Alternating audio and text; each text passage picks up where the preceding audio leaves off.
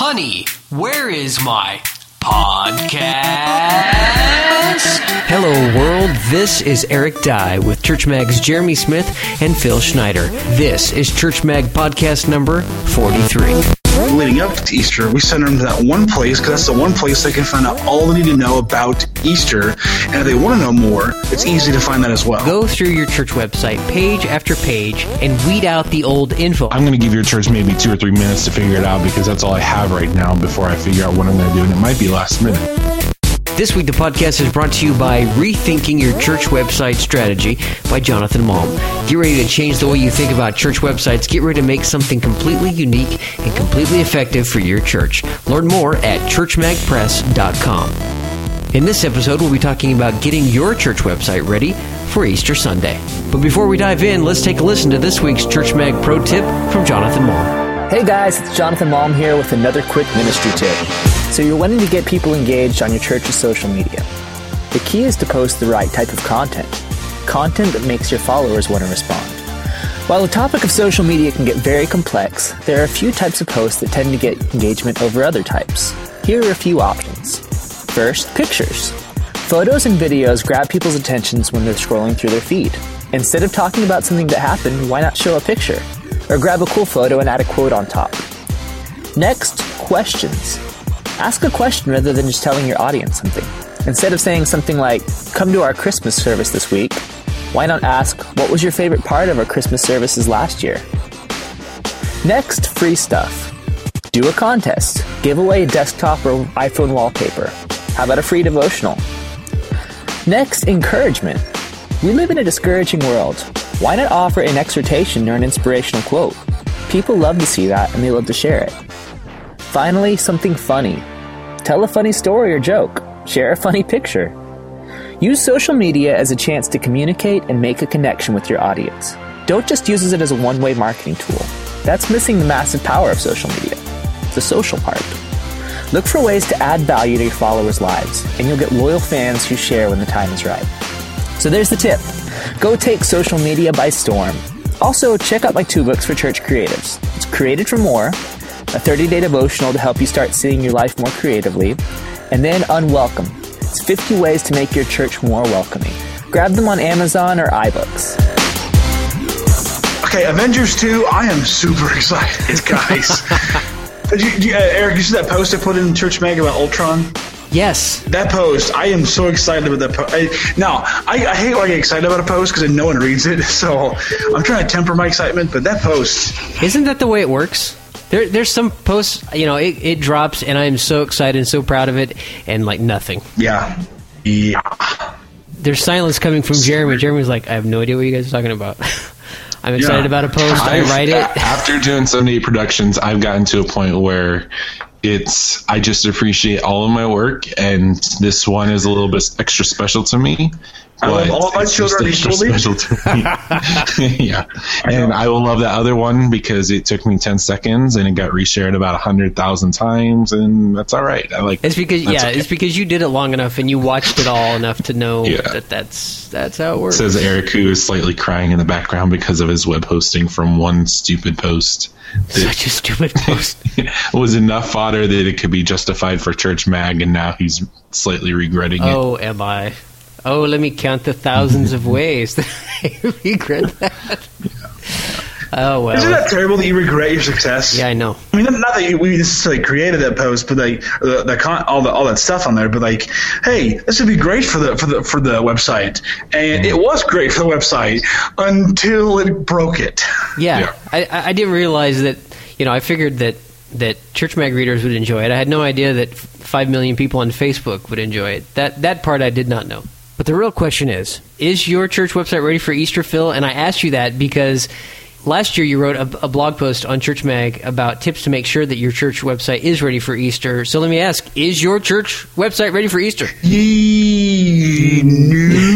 Uh, great question. Uh, our church website is actually always ready because um, we have it set up now using WordPress and a resurrect theme from churchthemes.net.com. Church themes, I don't know. So Google resurrect theme, you'll find it. Using that theme in WordPress, our, our secretary can update our events page constantly, and I'm constantly working on the blog. So our church website's always good to go, always ready to go. Now, is it ready for Easter? Great context to your question there. No, it's not. We're, we're, on Sunday, we'll be launching a campaign in our church that leads us into Easter, and then we'll be rebranding our website accordingly. But at my church, we have a cool thing we actually built a website for Easter in our town. Uh, our town called Bethalto. Uh, it's the only Bethalto in the world because we created the term ourselves. Uh, but uh, we have a website called BethaltoEaster.com, and we rebranded every year according to our campaign that year. And uh, we set it up with a video from our pastor, uh, some what to expect pages, some events surrounding Easter, like for example, if there's going to be Easter egg hunt or or this or that, or a Good Friday service or whatever. We set it all up on there, and then we when we do the outreach for Easter, we direct them towards that website, which has several links to our main website. So that's how that's our approach to it. We brand everything on this one website and center it around Easter because honestly, if we're going to get someone to come to our church, they're going to come on Easter. So when we do all of our branding, all of our, of our, our work leading up to Easter, we send them to that one place because that's the one place they can find, find out all they need to know about Easter. And if they want to know more, it's easy to find that as well. Well, you know, and the way web hosting works and the fact that a domain name is like 15 bucks a year, that is a great approach for churches. You can you can work on it. You can get it ready. You know, before the big launch. Um, having special events websites like that are really really cool. However, not every church can do that. Clearly, it's working for you guys, and you have the support to do it. It's not going to work for everybody. So, for those that can't do that, um, there are a few basic things that you can do. The first being to go through your church website page after page and weed out the old info. I know, Jeremy, that recently you've been doing some research on church social media and church websites. How many times you come across a church website and you find that the information is so outdated, you wonder if the church is, is still there? Well, first of all, I'm looking at the top 100 churches in America, so they have a little bit of energy behind it. But it's interesting that you say that because I, I'd have to look at the data to be 100% sure, but I think it was 67% of churches did not have an about us page, which for some of those people that meant there's an I'm new page and I didn't count that or some other stuff. And then another uh, statistic on that was only about 76% had a contact page. Now all of them had their address, all of them had their phone number, so that was available and for somebody to view. But what happens if you uh, wanted to leave them a voicemail and there was no answering machine, or you wanted to just send them a quick email just to see how things were going? I think that all that's huge, and I think that it, one of the curious things that came up is I gave myself five minutes to look through all that information. A lot of those churches required the full five hours to be able to do all of that, and I think that that was really difficult. And so that was really huge for me. Is if I'm going to your church and I'm part of the Easter context, I'm going to give your church maybe two or three minutes to figure it out because that's all I have right now before I figure out what I'm going to do. And it might be last minute. And so if I need to give your church a phone call to ask you a couple questions and it's a Saturday, that's not going to be helpful. So is all your information on there for your church service? Right. And that's where, you know, we've, we've talked before, or I've read many times before, in designing a church website, first you have to figure out who your audience is. Are, is your primary audience the seeker or is it the congregation? Because depending on what you are doing with your church website will affect what kind of information, you know, you have above the fold, how much, you know, what things you make really predominant. And that's where uh, what Phil's church is doing is really, really cool. They can put up a banner, something about the Easter uh, the, the, Easter service and link to the actual Easter website so that no matter where they're getting their traffic from, new time visitors have a quick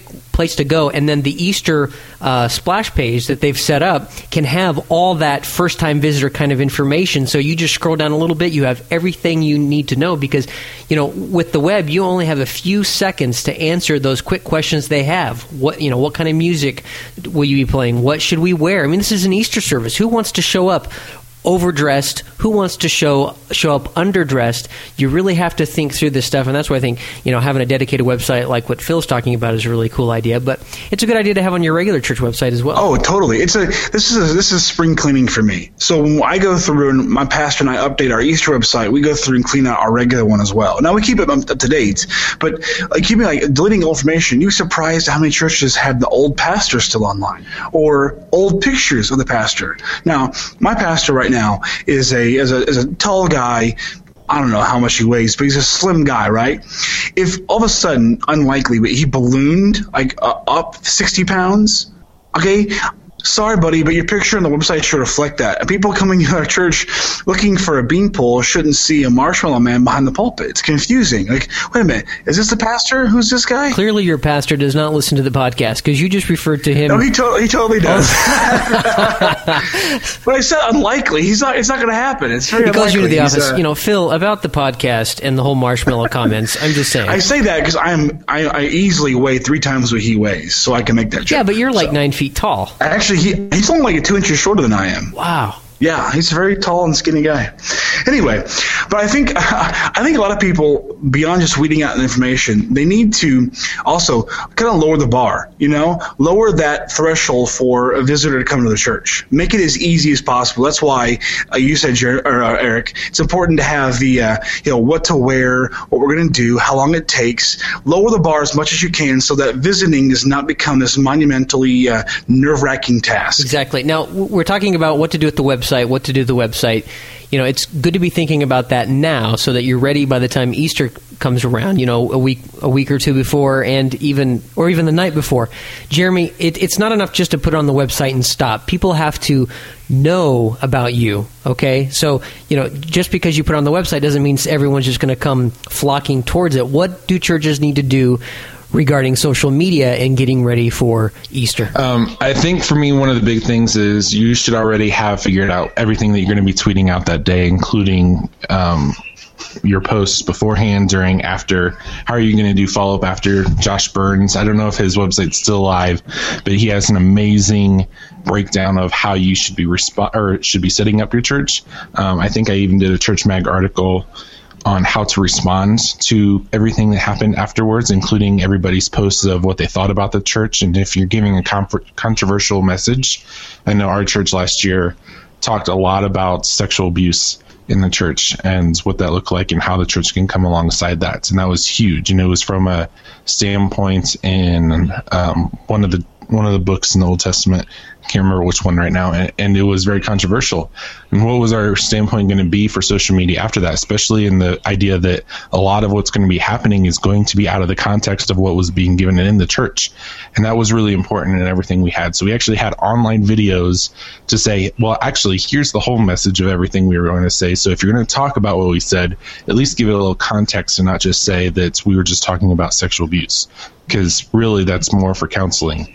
And so we had a lot of stuff set up to be able to do stuff afterwards. And so that was really key. That's a good idea. I didn't. Th- I never thought about having things set up to like it's not just Easter and stop. Like last year, I made up a I made a I made a playlist for a, a worship music to play on Monday after Easter because you figured you're coming off that that weekend high of worship and candy and candy and worship, and you need something to kind of carry you through. I didn't think about having content uh, staged and ready to go.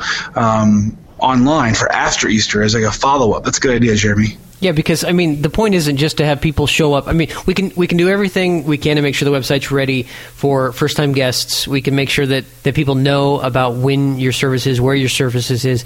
You know, spread on social media. Because if you are going to go to a church on Easter Sunday for the first time, you may want to go to one where you know somebody. So a friend that you may have or a coworker that you have online, and they've shared some information from their church um, church's social media account on Facebook or whatever. They show up they come. It, it, can't just stop there. There still needs to be some some sort of follow up and follow through with with those visitors.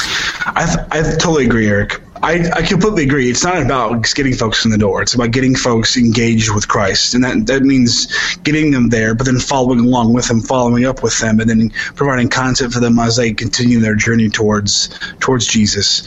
I think with the social media aspect as well, though, I would along with preparing preparing content to disseminate, I would also uh, carry the branding all the way through. You know, if we do um, a sermon series for Easter every year, and so we, we have artwork, we have logos, we have banners, and so all of our social media stuff changes over, and then we ask our people to do the same thing.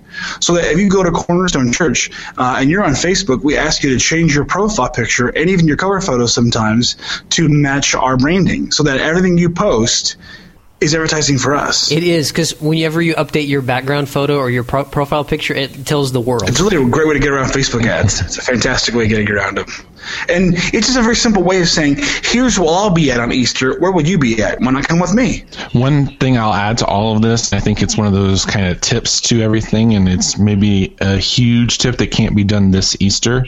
But for us, one thing that we had to help with all that website problems that you talked about, Phil, is that we use Church Community Builder. And so we had actually just recently added a second service onto our Saturday, as well as a whole new campus elsewhere. And so you would think, okay, you've done a whole lot of stuff. You're trying to prepare for all that. Maybe you updated the website, maybe you didn't. And for me, that's a huge thing because if you didn't update that, then that's a big problem. We also changed worship pastors. We also changed, added a new senior pastor on. And so there's a whole lot of changes that could be happening in all this. And if it was just a website that was there, we actually might forget a lot of what's going on with all this. But because we have everything integrated into the church community builder, just a church um, service program that's run both for the website and for the background, we had to create those things to be able to have those emails set up and you had to have purpose. And so whenever you set up the fact that we have new pastor email, the fact that we are trying to be able to have more volunteers at this new location, we actually had to create that in the system, which means it automatically updated the website. And for me, that's a huge thing because not only are you trying to update the admin stuff, but now you don't have to worry much about the fact that that's going to be on the website or you have a reminder, oh, you need to update the website as opposed to having a hired staff person say, you need to update this website. When are you going to do this and pay them thousands of dollars every single year? You can just invest in this church community builder and be able to update everything like that. And I think that's a huge thing too we use Church Community Builder, uh, Jeremy, as well.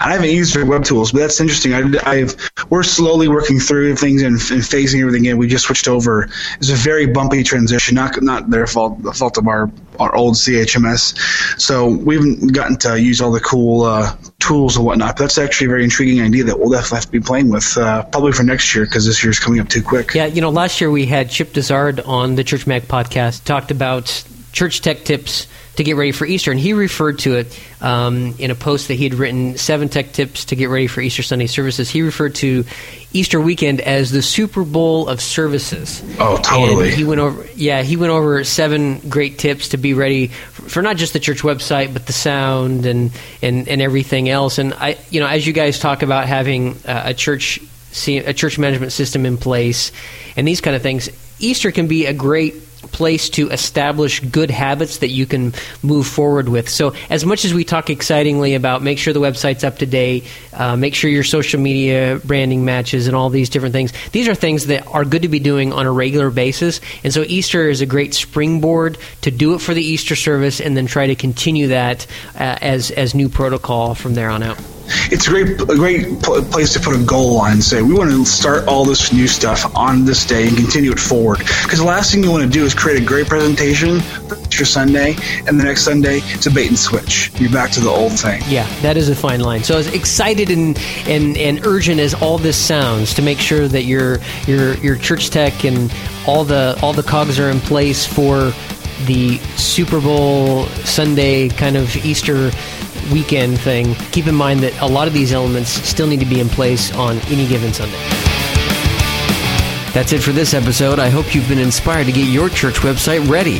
If you have a comment, question, or a fun idea for an upcoming podcast, send us an email podcast at churchmag. That's podcast at churchm.ag. Or direct message us on Twitter at churchmag. And hey, if you enjoy the Church Mag podcast, a review on iTunes would be super neat. Until next week.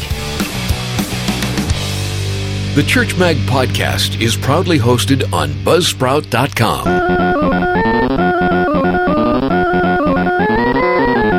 I think you can cut the audio right there.